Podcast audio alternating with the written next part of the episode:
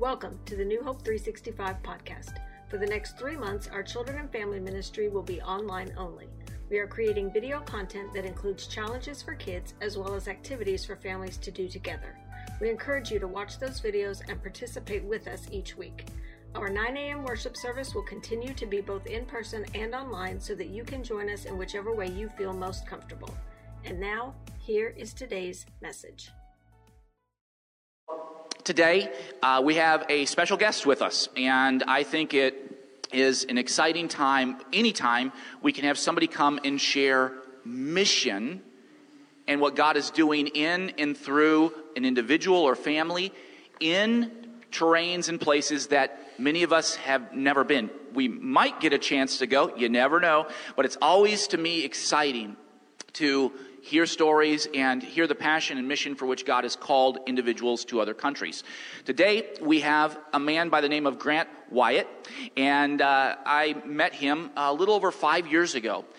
I had taken a trip to Vietnam and was wanting to understand what God was doing in Vietnam, and we took a little motorcycle tour across the country together, and that was an adventure in and of itself.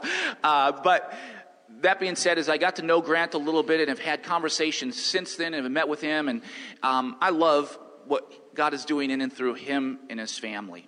In 2007, Grant was called to go to Vietnam and start a ministry called the Master's Cup. It's a coffee shop, and he'll explain more about that as he talks today. But ministry to the nationals uniquely in Ho Chi Minh City. And on top of that, the Lord has birthed something fresh about house churches and how they're going to start house churches throughout the country of Vietnam. So if you know anything about the history of Vietnam, there's all kinds of stories you can Google, whatever, but I have a feeling that Grant will share with us just a little bit about Vietnam today. So that being said, coming from today, St. Louis, Illinois. Yeah. So the Illinois side. Anyway, that being said, let's give it up for Grant Wyatt as he comes today and shares with us. God bless you, brother. Okay. Thank you, Pastor. Thank you, everybody, for being here, and to the people online watching today. It is a pleasure to be here, and I'm glad the weather is nice. Yeah, glad it didn't come a couple weeks ago. That would have been a little bit harder, right? Molly and my boys, Logan and Grayson, couldn't make it today with me for this trip, but they wanted to send their greetings to you, and keep us in your prayers so we can get back to Vietnam. COVID and everything has kept us here stateside. The country's not open, but we're looking to get back in June. So I just appreciate your prayers. We got prayer cards on the table and just some information about Vietnam. I don't know about you, but God has never called me to do something that I wanted to do. You know what I mean? Because the things I want to do, I'm doing. He doesn't have to ask me to do them. He doesn't have to encourage me like, hey, you should go do that. I just naturally go to the things that I want to do, right? God's always had to call me to do things that I didn't want to do, didn't think I could do, or maybe I just didn't see it. Like a lot of things, we just don't even see the opportunity that God has. So usually when he calls me to do something, it makes me uncomfortable. And when God called us to Vietnam, it wasn't any place that we ever thought about going. Never visited there, never went on a trip there, nothing. It was the only thing I knew about Vietnam is it was an enemy of our country. My dad fought in that war. My father-in-law, you know what I mean? So that was my association with Vietnam. But when God called us there, we knew it was going to be a little bit uncomfortable. Vietnam is opposite of America. We like our space. Social distance isn't even getting us further away from each other right now, but we like our space. In Vietnam, there is no such thing as personal space. People are like, bam, right on you. Like they're asking you a question. They're down here usually on me, but you know what I mean? They're just like, they're just talking. Touching you, motorbikes, you're on the motorbike in the city. You literally rub elbows with the person next to you. That's how close everybody is. All the time. And when you're standing in line, if you're not right behind the person in front of you, they will cut you. Try that here in America. You will get hurt at the store if someone leaves space. But we knew that this was uncomfortable to us as Americans. But if we were going to survive, we had to adapt and we had to become comfortable with something that once made us uncomfortable. And we adapted. We were fine. We made it. When I'm in line now, I'm like right behind the person breathing on their head. Like no one's cutting me. But, and we got so comfortable with that when we moved back we were coming back to the U.S. and we were traveling. Our boys were younger at that time and we were in immigration line, landed in Chicago O'Hare.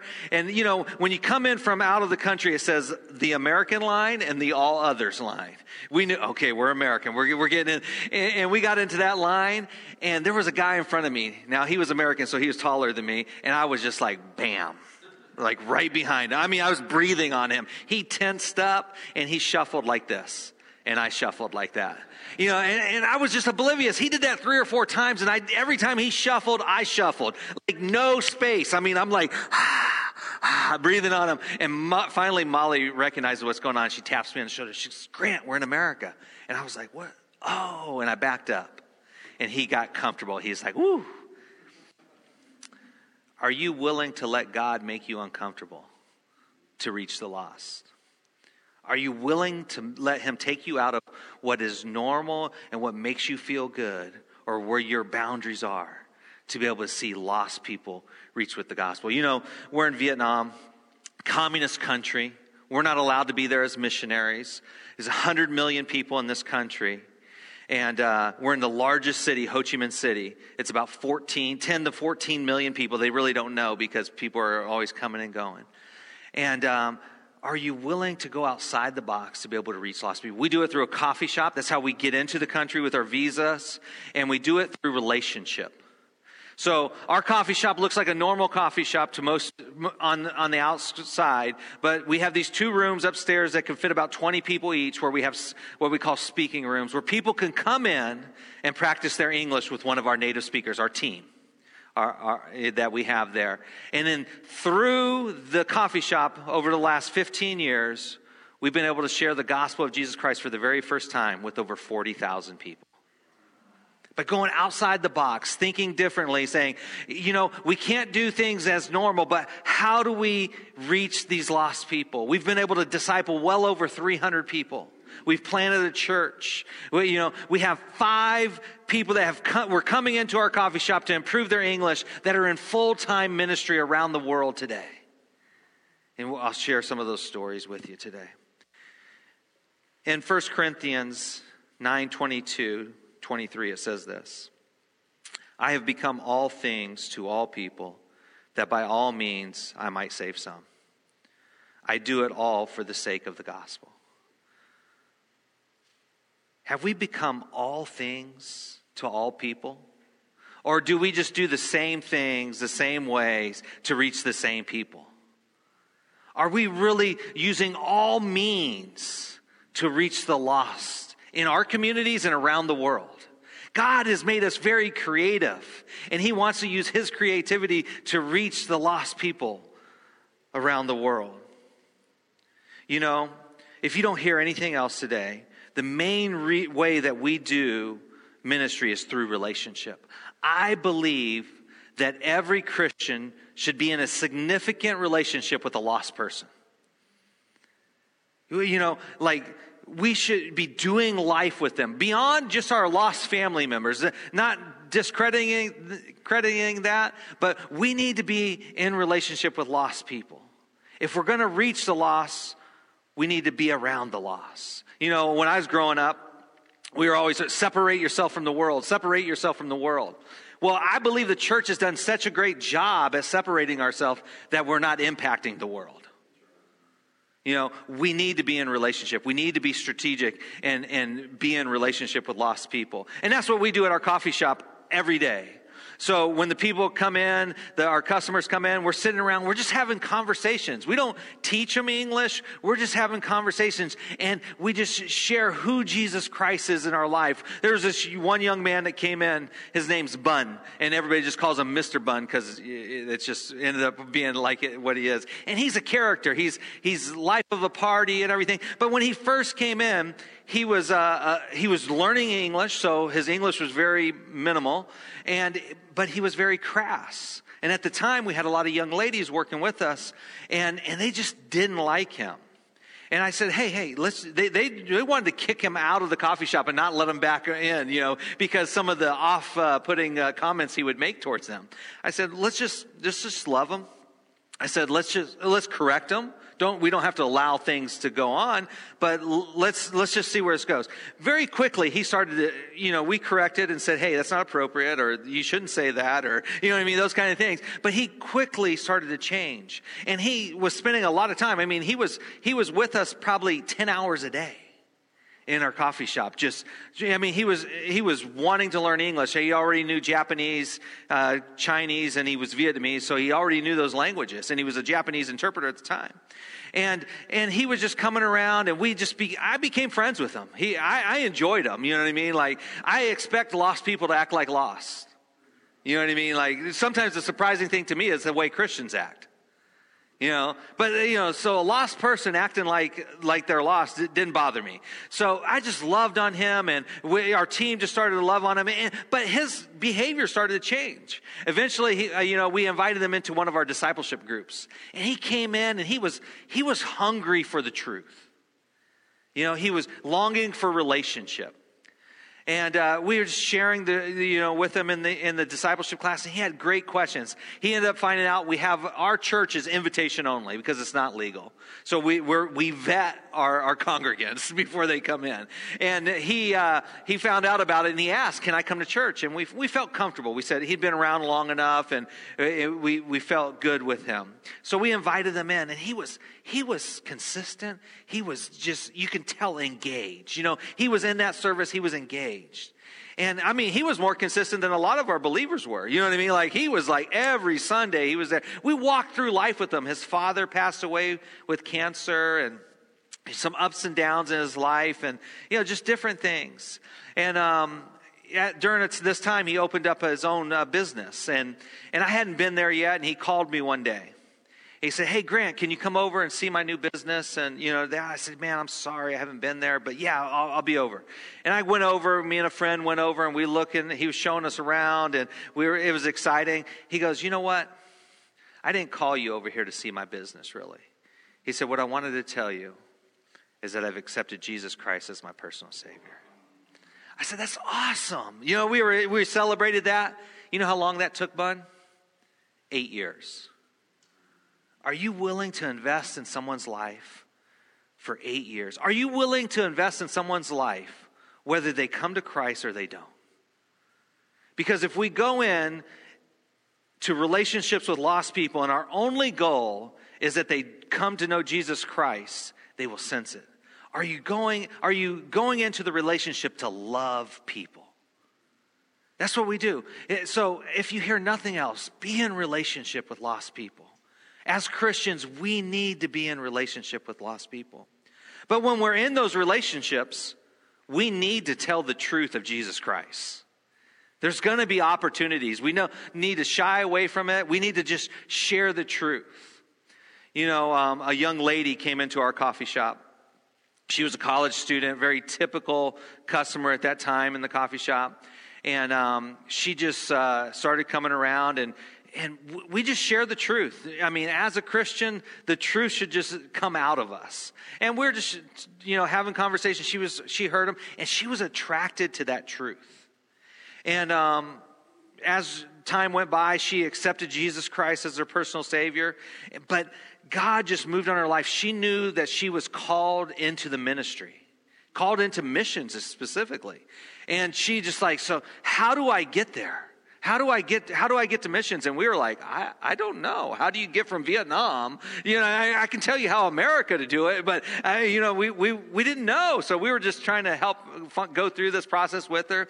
But she was a go-getter, came from a pretty good family financially. And she found out about a school here in the U.S. and she got accepted and she went there. And eventually she meets her husband there. But during this process, she's evangelizing. She's telling her family, her brother gets saved, her two sisters get saved, her brother gets called into full-time ministry. I mean, like, it is amazing to see when you share the truth of Jesus Christ, how it can transform families. But as she went down this path, her and her husband, let me say this, next week, leave for Cairo, Egypt to be missionaries. They're going to be sharing the gospel of Jesus Christ in the Muslim world. Who knows who's going to come to Christ because of that? But think about how that started. All because of a young lady had an opportunity to go into a coffee shop in Ho Chi Minh City and to hear the truth. That someone was sent over there to share the truth with lost people. She's the first person in her village to know Jesus Christ. Now, a large portion of her village now knows Jesus Christ, and they're serving the Lord. And the three of her family members are in full-time ministry right now, planning churches. That's how, when we share the gospel of Jesus Christ, we share the truths, and we're in relationship with lost people, lives are changed. But, so we need to be in relationship. We need to share the truth, but we need to be led by the Spirit. You know, a lot of times, I believe the Spirit moves on His people, and we're nervous about it. Like, God might say, hey, pray for that person. Pray that, you know, whatever is going on in their life. And a lot of times we miss those opportunities because we have to go, let me go pray about this, God. You know, let me just tell you something. If God, the Holy Spirit tells you to pray for someone in the name of Jesus, that's the Holy Spirit. That's not, you know what I mean? That's not Satan trying to trick you into praying for someone. You know what I mean? I've never had Satan say, like, pray in the name of Jesus over this person that they will be healed. But a lot of times we're just nervous, or we're not used to that. We're just not bold enough to step out, but we need to be. I meet with these guys and we pray usually on Friday mornings, and it was a Friday morning, and we talk and have coffee, you know, the normal things. And then towards the end of our time together, we pray. And this guy shared this prayer request. He said, hey, I need you guys to pray for this. So there's this situation that's going on. A lady was about 6.5, 7 months pregnant. And she's a teacher up in the middle of the country. And she rides her motorbike about 20 miles each way up to a village. She's the one teacher for this village. And she teaches all the kids in that village. And one morning on her way up, she went into labor. And she ended up pulling over on the side of the road and having her baby on the side of the road by herself. Eventually, someone came by. They found her, and they got her down to the hospital. But the baby was born premature. Her lungs weren't fully developed. So when the hospital put her in an incubator, they turned the oxygen levels up to a point where the lungs, it was good for the lungs, but it was really bad for the eyes, where she was going to be blind. And the baby Wah is the baby's name. And baby Wah was strong enough to go home, and the hospital gave baby Wah to her parents and said, hey, everything's going to be good. She's just going to be blind the rest of her life. And the parents they were like, can't you do something? They said, there's nothing that can be done. They didn't take that. They flew to the northern capital to get some help. And the doctors up there said, we can't do anything. Then they flew down to where we live in Ho Chi Minh City, tried to get some help from the children's hospital, the eye doctors, everything like that. And they said, there's nothing you can do. She's going to be blind. They went back home. They had gone into debt trying to, you know, just get the care for their baby that they could. And the dad was coming out of the hospital one morning. And next in their village, next to the hospital, is an old Catholic church. And he was just desperate. He walked into that Catholic church, and he just cried out to an unknown God. He said, God, if you're real, would you help my baby girl? Desperate. He's, you know, doesn't have anything to his name. He's in debt. And he gets a message on Facebook after he walks out of that church, because Facebook is everywhere, people. And it said, There's this foreign doctor in Ho Chi Minh City that I think can help your girl. He went home, told his wife, they packed up the baby and her, and they got on a bus and rode 12 hours overnight down to Ho Chi Minh City. They got into Ho Chi Minh City. They went to the doctor's office and just showed up. Didn't call ahead. Didn't let anybody know. Didn't make an appointment. And when they got there, so do you have an appointment? And the receptionist, and they're like, no, but this is a situation they're trying to say. She goes, but you have to make an appointment. You can't just show up. And it makes such a ruckus out there in the lobby. The doctor finally comes out and goes, what's going on? And the receptionist tries to say, hey, they've shown up. Their baby has this. But the doctor could just see the desperation on the parents' face. He said, okay, just tell them to wait. I'll fit them in. We'll see what we can do. This is Wednesday. I'm at this prayer meeting on Friday. And the doctor looks, does an examination. He says, I think I can restore her sight somewhat, but the surgery has to be done by Friday. And this surgery is going to be about $9,000. This family makes about $300 a month. They're in debt, and they have no way of paying for that. But as I heard that, this guy asking for prayer about this situation, the Holy Spirit spoke to me and said, pay for the surgery. And I just immediately said, I guarantee the money for the surgery. I said, call the doctor right now. Tell them that I don't think we ever prayed about it. You know what I mean? Like, the Holy Spirit worked before there was even prayer. I don't know if we prayed that day. You know what I mean? Like, we were just, because we got going. So, but the problem was, I didn't have $9,000 to give away. So I went home. I'm a little wiser than I look sometimes. I didn't say anything to Molly right away. And, I got there, and eventually I had to tell her after a couple of days. I said, hey, this is what the deal is. And she's like, all right, Grant, you better make some phone calls. You better start calling people. And it was almost Christmas time. I'm like, what a horrible time. Like, I mean, this is like, I sit on it for about a week. You know what I mean? Like going, oh man, how do I do this? Everything, surgery's done. Surgery went well. And, a friend of mine emailed me. They were just there. It was actually this trip you were there in Vietnam. One of my pastor friends, Brad, said, hey, I don't know what's going on. Had a great time with you, a couple weeks ago, but we want to just bless your ministry. Here's $10,000. So I email him back. I said, hey, this is what's going on. This is what did, and he says, oh, that's awesome. He emails me back. He said, here's another $10,000.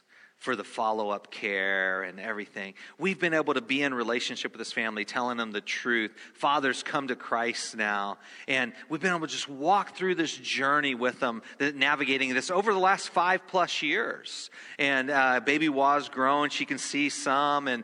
But there's challenges for her. She's not going to be, just normal sight any time in her life.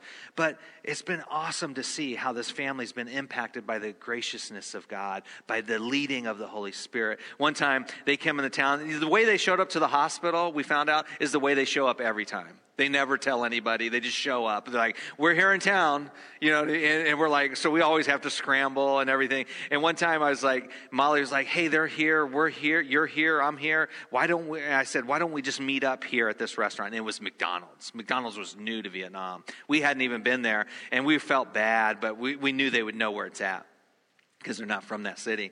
And we went in, and we met them there, and I took baby Wah and her mom and the older sister over to find a seat. And Molly was standing in line with her father. And she's like asking him, what do you want? A friend of ours was with us too. And her father started to cry. And Molly was like, oh my goodness, I didn't know McDonald's would be this offensive. You know what I mean? The food that, you know what I mean? It was this, she's like, what's going on? I don't understand this. And she's like, are you okay? She's asking him questions. And he's like, he goes, I've always dreamed of bringing my family to a place this nice. He goes, we've never been to a restaurant. We've never, that. And so Molly, when you cry around Molly. You never cry alone. She started crying there, and she just, you know, we've just been able to love on this family and just show them the love. So we're like, hey, if you want to go to McDonald's, KFC, Burger King, wherever you want to go, anytime you guys come into town, we take them. We've just been able to share the love of Jesus Christ, but it's because of the leading of the Holy Spirit we've been able to impact this family. I'm going to share a video here. You're going to get to see our ministry. You're going to get to see the coffee shop, get to see some of the motorbikes stuff that we do too. And these are all just tools to put us in relationship, in that proximity with lost people so that we can share the truth of Jesus Christ with them. So we'll watch this video and I'll come back up and close it.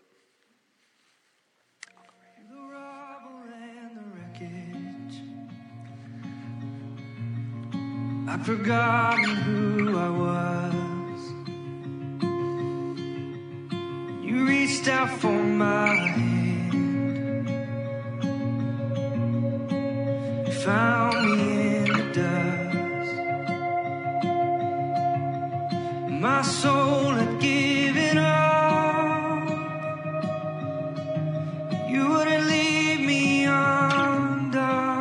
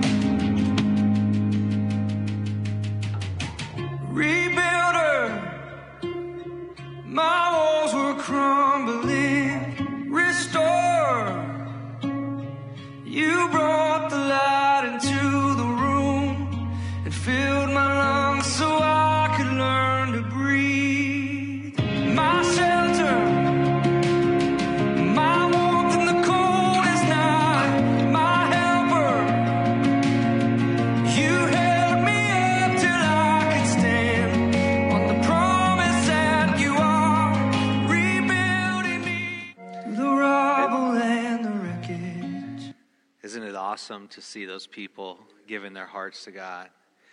Most of those people, the vast majority of them, were just coming into a coffee shop to learn, improve their English so they could get a better job and earn more money. And they found Jesus. They're following Jesus. They're making an impact in their nation. They're impacting their friends, their family, the lost people around them. I'm going to close with this last story. It was a typical morning at the coffee shop. Molly, my wife, was there in the speaking room. There's about 10 people in the speaking room that morning, and she, they're just having good conversation when this young man walks in. and he introduces himself. His name is Lynn. It's his first time. He says this, and he says, you know what? I was riding my motorbike by this morning. He said, and I've never heard of this coffee shop. I've never been here. I don't know anything about it. But he said, as I was riding my bike past, something inside me told me to come inside. And Molly was just smile because we know what that something is that was drawing him in. And he sat down and. Conversation. He had just graduated university and got a job in his career field, and things were just going good in his life. And conversation was going, and conversation went to a lull. And Lynn said this. He said, "You know what? I'm going to kill myself. We had never had anything like this in our speaking room like this before."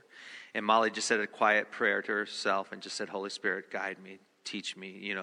Let me reach this young man." And she just started engaging him. She said, why would you want to do that, Lynn? You just shared with us how everything was going great in your life. He said, it's over a broken relationship. His fiance had broke it off with him. And she said, well, that's, you don't need to end your life because of that. And she goes, what about your parents? He goes, well, I'm the oldest son. I'm the only son. I'm the oldest though. And he said, it's going to devastate my parents, their lives. The responsibility that I should have in my family is going to just change their whole world. She goes, well, how about your siblings? He goes, I got 3 younger sisters that I'm supposed to take care of as they come to university. And, their lives are going to be totally changed. He goes, I don't know if they're going to be able to go to university now. And, about that time, is we were doing a shift change. I was coming into the coffee shop, and I came into the speaking room, and I'm just like, I don't know what's going on. I'm just like, hey, everybody, how's it going? Just being, but I see the tone is different, so I sit down, and I'm kind of like, what's going on, Molly? She's trying to tell me, but everybody's looking at us, so I really, it's kind of hard to tell me what's going on. And Molly gets up, and she asks Lynn, she said, hey, Lynn, would you go outside with me? And he said, yeah. She goes, can I get your phone number? He said, no. He said, I've already written out the letters. I know where I'm going to do it. There's nothing you can do to change my mind. She goes, can I pray for you? He said, yeah. So she just prayed that the Holy Spirit would just touch his life, change his heart, and not make this mistake. She ends up leaving. He comes in for a couple minutes, and then he's gone. We tell our team to be on the lookout for this young man, but no one else knows who he is. First time in, and months go by. And we don't hear anything. We don't see anything. We never see him. And at that time, my family was moving. We were moving from one apartment to another apartment. So I don't know about you, but moving has to be one of the greatest things to do, like funnest things to do, right? Like if you're married, it draws your marriage closer. It creates bonds that you never knew would be there before. No, moving is horrible. My wife says, I love to move. I said, why don't you show it when we're doing it? You know what I mean? Like... And so you see our mindset. It's hot. It's Vietnam. It's humid. We're in the middle of this move and ready to share the love of Jesus with everybody, And we're going from our old apartment over to our new apartment, and we had to go by the coffee shop, and Molly needed something. So we go inside, and I run upstairs, and I'm looking. It's Saturday. The coffee shop's packed out. I mean, it's just busy as can be. Both speaking rooms are packed. I look in the first room, and it's packed out. And as I walk down to the second room, I look through that glass door, and I see Lynn.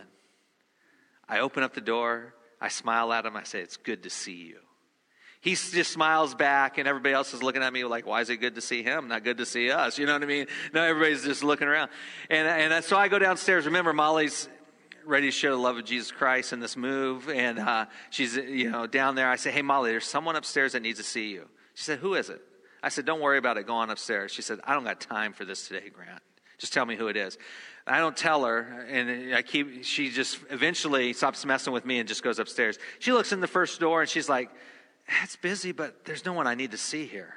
And she walks down to that second door. She looks through that door and she sees Lynn. She opens up the door. He runs to her. He gives her a hug. He says, I'm alive today because of you. Church, there's millions and millions of Lynn's out there in this world. And they need someone like Molly to be there, be the right person at the right time, to share the truth with them, to be there, Are you willing to be uncomfortable with what God is asking you to do to see those lives come to Christ? Are you willing? This is what I believe happened that day. As Lynn was driving his motorbike by, the Holy Spirit woke someone up, made someone get uncomfortable, and they got down on their knees and started praying for someone that they'll probably never, ever meet. And because they were obedient, they got uncomfortable, Lynn came into that coffee shop. And because people had been giving and supporting our ministry, Molly was the right person at the right time to be able to share the truth of who Jesus was with that young man. And because she said yes years before, his life has been changed. Are you willing to do that to see people's lives be changed? Thank you, and look forward to sharing the good news about how this church here is changing the nation of Vietnam. Thank you.